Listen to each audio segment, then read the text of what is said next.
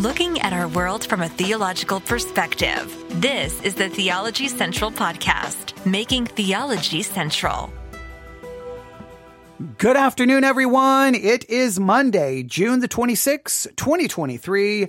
It is currently 2.37 p.m. Central Time, and I'm coming to you live from the Theology Central studio, located right here in Abilene, Texas, where I'm thinking about auto-tune. That's what I'm thinking about. I'm thinking about auto tune. Are you familiar with auto tune? Now, some of you that are younger, you probably are very familiar with auto tune. Maybe around middle age, I'm assuming you know auto tune. Maybe those who are older, you have no clue what auto tune is. You don't know what it is. You have no clue. You may not even be interested in what auto tune is. But for the sake of this broadcast, I have to tell you about AutoTune. I have to explain what it is. So are you ready? AutoTune is an audio processor introduced in 1997, right? And what it does is it uses, well, let me, let me, oh, we'll go back basically it fixes here it is. I'll, I'll, i was going to go through some of the history but it's a, it's an audio processor introduced in 1997 i was going to go through some of the things it does and some of the dates. Its initial release date was september the 19th 1997 it's uh so yeah and we could go through some of the updates and some of the things here. Here we go. Cher. Yes Someone knows the first time they heard of auto tune from Cher. Very good. All right. But before we go down that path, here's how it works.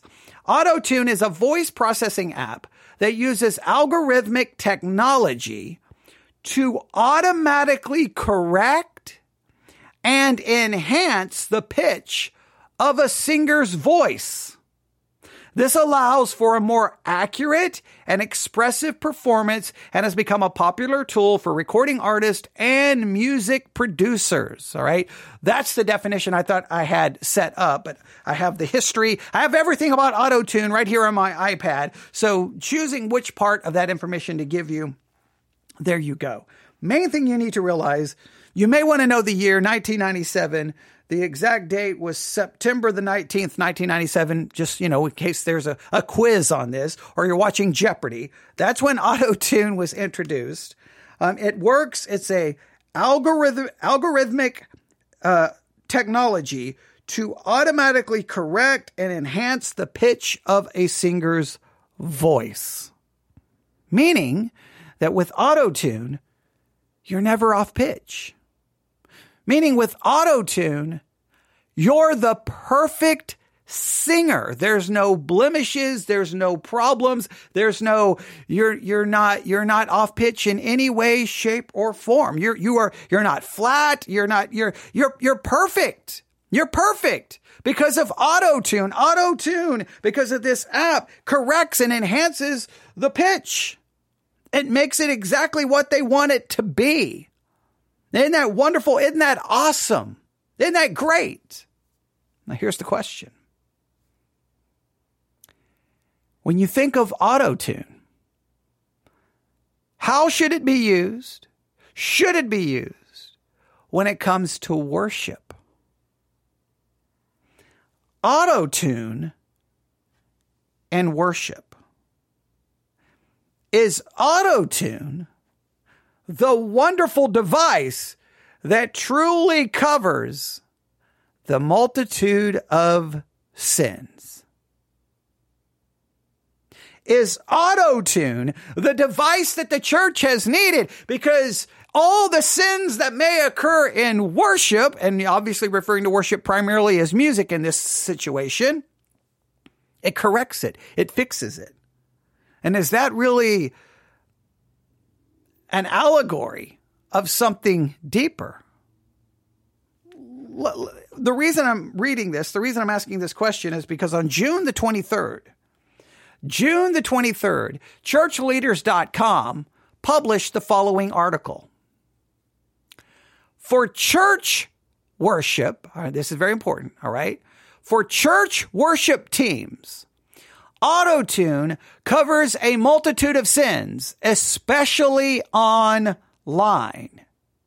For church worship teams, Auto tune covers a multitude of sins, especially online. Now, does that does that even get an emotional reaction from you? you does that make you stop and go, wait, auto tune, a worship team, and an auto tune?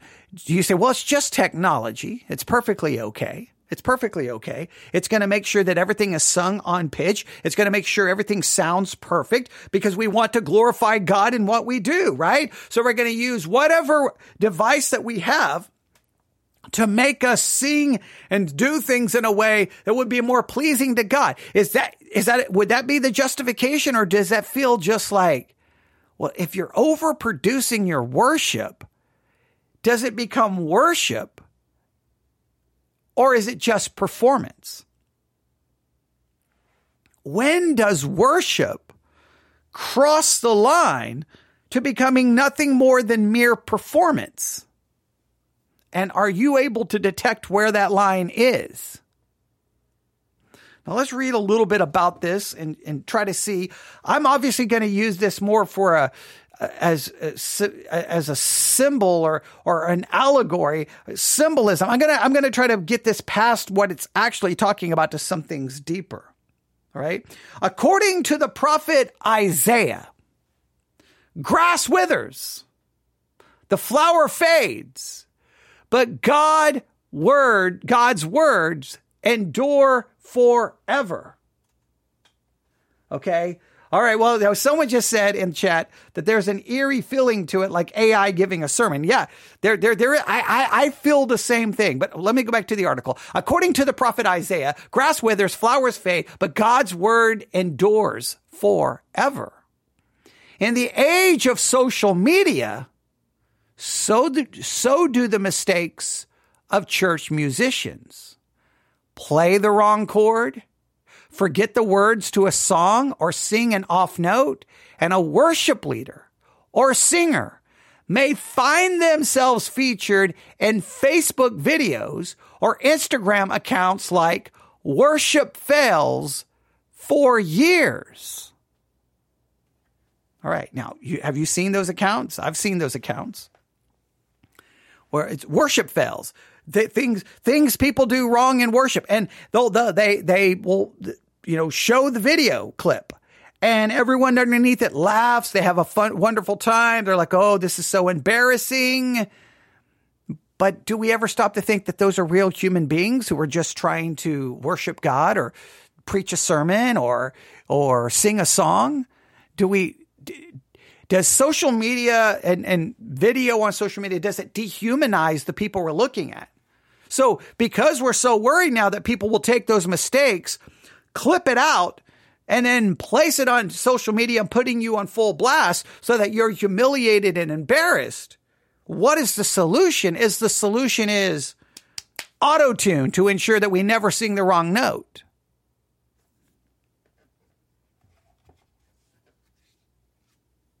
Let's go back to the article.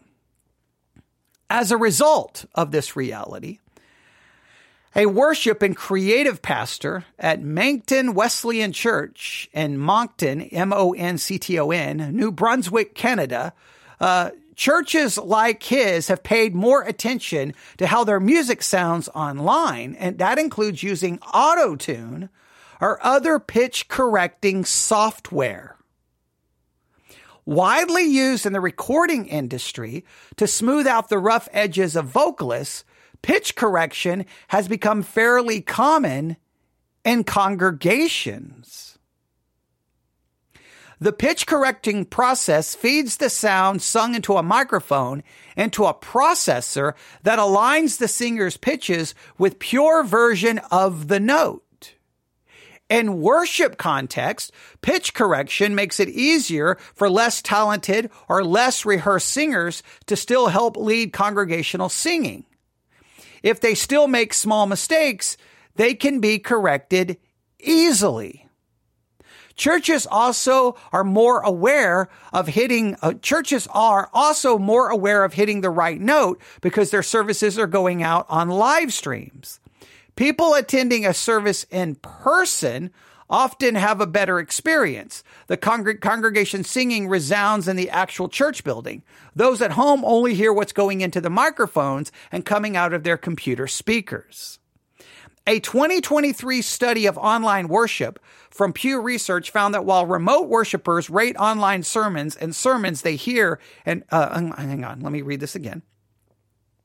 A 2023 study of online worship from Pew Research found that while remote worshipers rate online sermons and sermons they hear in person about the same, there's a drop off when it comes to the music. 69% of those surveyed said they were extremely satisfied or very satisfied with music at in-person services. That dropped to 54% of those who attend online.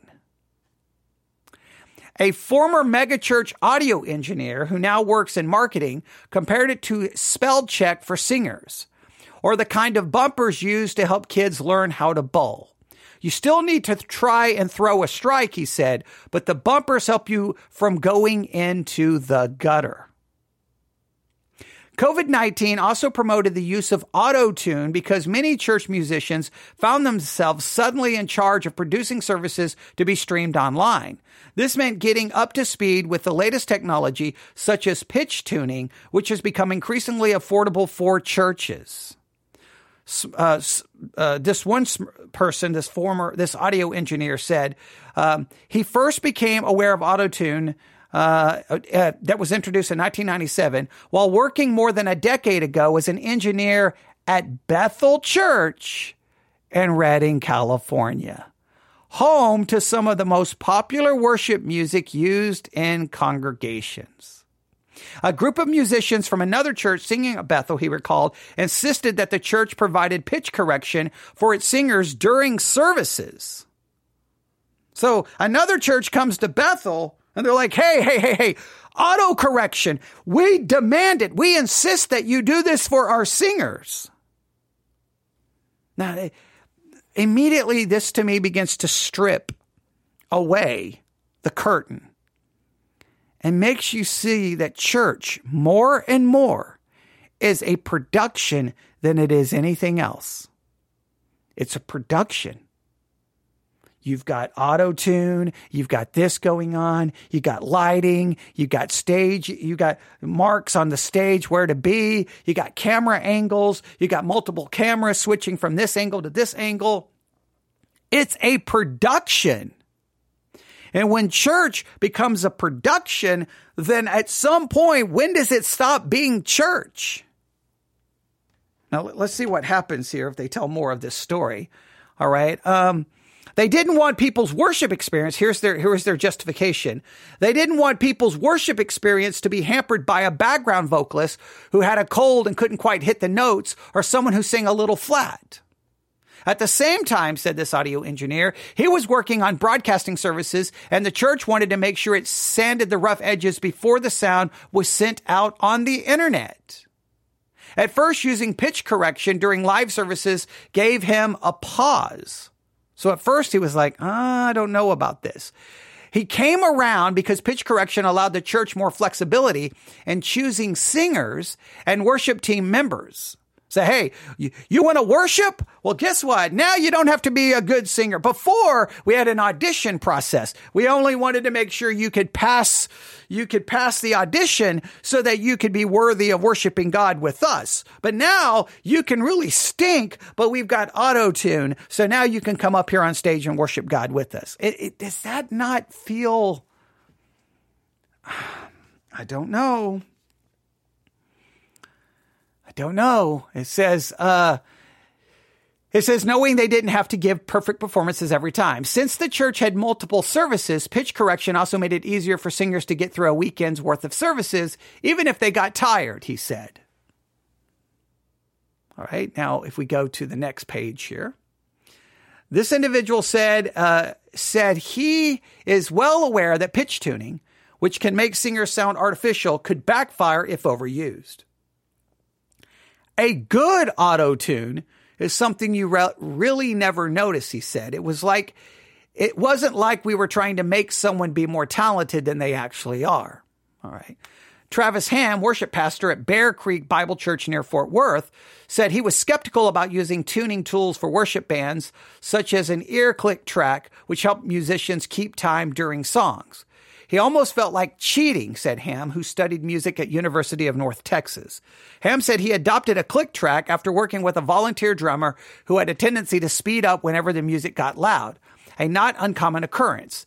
Using a click track solved the problem and made the whole group play tighter. That success opened his mind about pitch tuning. The tools help regular people who want to serve God, he said. As part of the church's worship team, not everyone is convinced that using pitch tuning is a good idea. Uh, a, a longtime church musician who's now an artist and resident at Baylor University worries that pitch tuning is one more sign that church musicians are trying to aspire to be performers rather than leading people in worship. Now, I believe this has been going on for, I think the church has been performance based for a very, way before auto tune, way before 1997. I think church services are have always been designed to be a little bit of performance and I've always tried to condemn that but it's just true. You in certain parts of the south I don't know what it's like up north but in the south you'll do like they call it the fifth Sunday sing.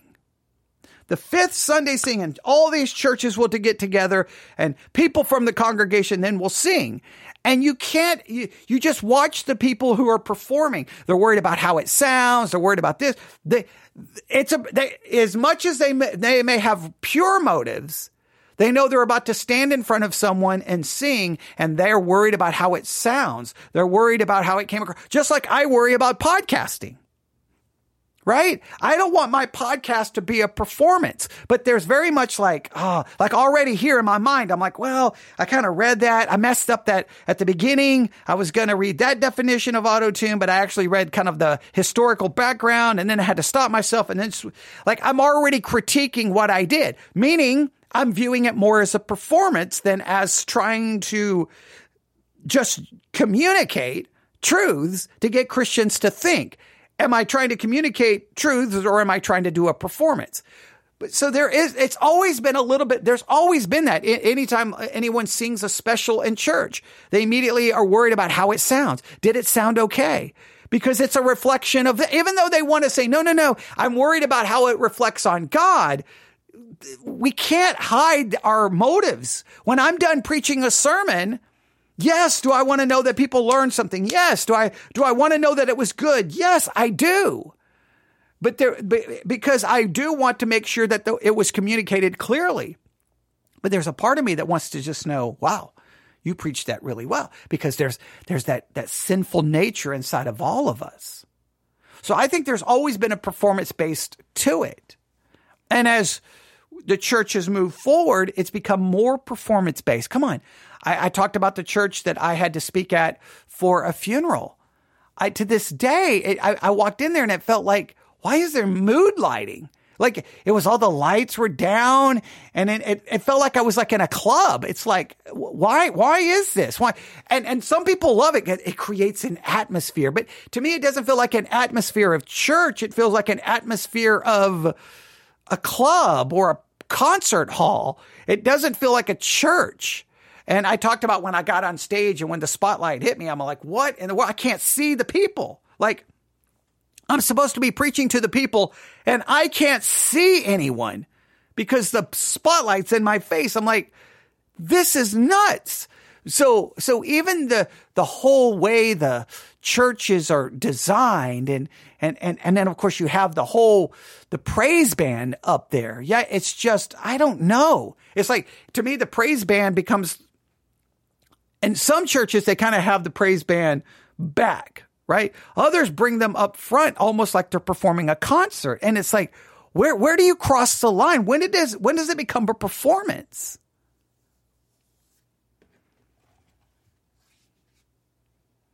So I, I, don't know. He, uh, he says he feels that this is a, this one person feels like it's a sign that musicians are trying to aspire to be performers rather than leading people in worship. Look, I know churches see it more as a performance. I've talked about it before. The person I worked with in the United States military, he got hired by a local church. They paid him, I think, $200 a Sunday to play drums. He was an atheist. He wasn't a Christian. He's in the praise and worship band playing drums. He wasn't even saved. And he got kicked out of the military for drug use.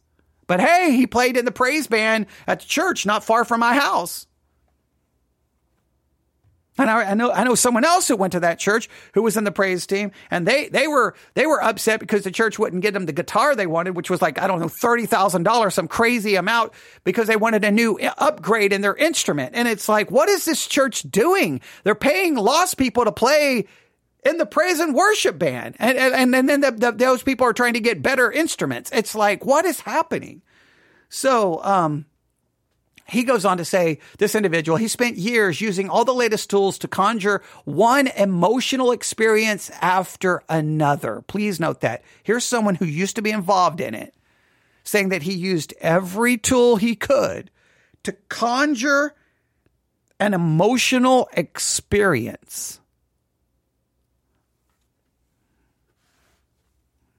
Wow always looking for the next big thing or trying to emulate popular megachurch worship bands. Then he gave up. Where does it end? He said. Uh, someone else who re- or, uh, who records what he calls liturgical folk music says he scaled back to a simpler approach. Being authentic, he said, means embracing imperfection right? Someone else, an assistant professor of worship studies at Belmont University in Nashville, Tennessee, has similar concerns about worship leaders trying to trying to be something they are not. He worries that churches will become karaoke franchise of megachurches. The more you can do to sound not like yourself and more like a recording has been a long contemporary worship issue. In his classes, he said that he teaches his students about the latest technology and tries to inspire them to lead their churches to a more authentic style of worship, one that comes naturally from their churches rather than emulating someone else. He also warns them about romanticizing the past, saying that we that there were problems even when people sang hymns without pitch correction or the latest technology. People sang too loud or too off key or too fast and probably could have used a little help. Well, maybe. We're constantly trying to do this better, he said. And that ends the article. Now, I don't know where you feel in all of this. I this is a, a couple of my thoughts, and I'm going to kind of use some of this more to be more of an allegory. Trying to perfect the singer's voice, trying to perfect the drums with a click track so ensure that they all the band is playing tighter and no one's getting out of rhythm. Everyone's staying together in timing. Is to try to create an atmosphere where everything sounds perfect and looks perfect for the purpose of trying to create an emotional response, which to me turns worship into to a performance that is designed to manipulate instead of edifying or leading people to put their focus up on things above rather than things on earth. People are focused on a performance and they're being manipulated by it. And I believe none of that belongs in church. It should not be emotional manipulation and whatever form it comes in. So I think that this creates an atmosphere where we want an artificial perfection. Listen to this, an art, an artificial perfection where the, the perfection is artificial. It's, it's created. And that basically autotune is covering all of that imperfection. Something artificial is covering the imperfection. So it's not real. It's not organic. It's manufactured. It's manufactured artificial perfection in order to get people to see, to basically experience a performance that will emotionally manipulate them. That is, if that's not, that cannot be church. But I started thinking about it and, and, and leaving the whole argument about music aside. How much of church is ever truly authentic? We may not be using auto tune, but how much of the church is an artificial pretend perfection? Where we all pretend to be more godly, more holy, more righteous than we are, and we cover it up in some kind of auto tune. We can call it fig leaves. We can call it robes of self-righteousness. We dress ourselves up so we have some sim- semblance of perfection, of godliness and holiness, and we cannot really be ourselves. And isn't church the one place where imperfection should be able to be seen, heard, and expressed so that we can then be confronted with the glorious gospel which forgives and cleanses and the imputed righteousness which is our only hope. And isn't everyone seeing that imperfection? Then we're challenged about love covers a multitude of sins rather than auto tune.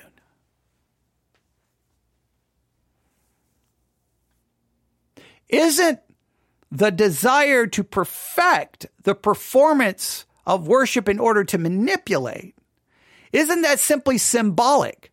Isn't it simply a good allegory of what's taking place in the pews where everyone artificially covers themselves in some level of looking holy and godly, which doesn't really demonstrate the reality. And we cover it up with our own form of auto tune. Everyone sounds good. Everyone looks good. Everyone looks happy. Everyone is smiling. Everything is supposed to be great when in reality, everything is crumbling and falling apart. But we put on the facade of righteousness and that everything is good. We pretend and then we become self righteous in that pretending. We become manipulated by our own pretending. We become manipulated by our own facade and everything from the from the platform to the pew is performance art.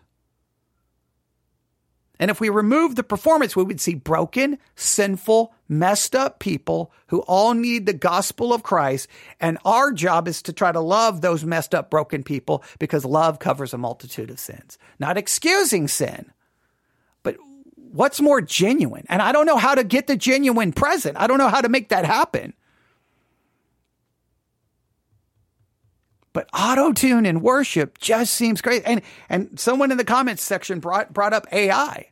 Like when when is it just going? Like where where's the pastor's auto tune? Right? Like I, I wish I I wish I had auto tune for my sermons. I wish I had auto tune for my podcast. Wouldn't it be great? But do we really want auto tuned worship singers and auto tuned or AI auto tuned worship singers, AI pastors? With AI written sermons so that everything looks perfect and great and there's no mistakes and everything. But you know what? No matter how much you auto tune the worship singers, no matter how much you AI the sermons, everyone in that pew are broken, sinful people whose lives are riddled with mistakes and sin and failure. And there's got to be a place somewhere in church for broken, messed up people to find grace and not simply be the recipients of a performance that's all perfected by auto tune, click tracks, and AI. What that looks like, I don't know, but the future is going to be interesting to see how this new technology continues to impact the church. Love to get your thoughts on all of this. You can email me newsif at yahoo.com. Newsif at yahoo.com. That's newsif at yahoo.com. And as you have heard, this podcast is not produced by AI. No auto tune is involved, just a real sinful person who sometimes stumbles over his words and trying to communicate these truths about Christianity. Some people prefer the AI, the auto tune. There's got to be a place within Christianity for the real. And we got to stop wanting performance. We should want worship. We got to stop wanting emotional manipulation and true digging in to the Word of God. Something for you to consider. Thanks for listening. God bless.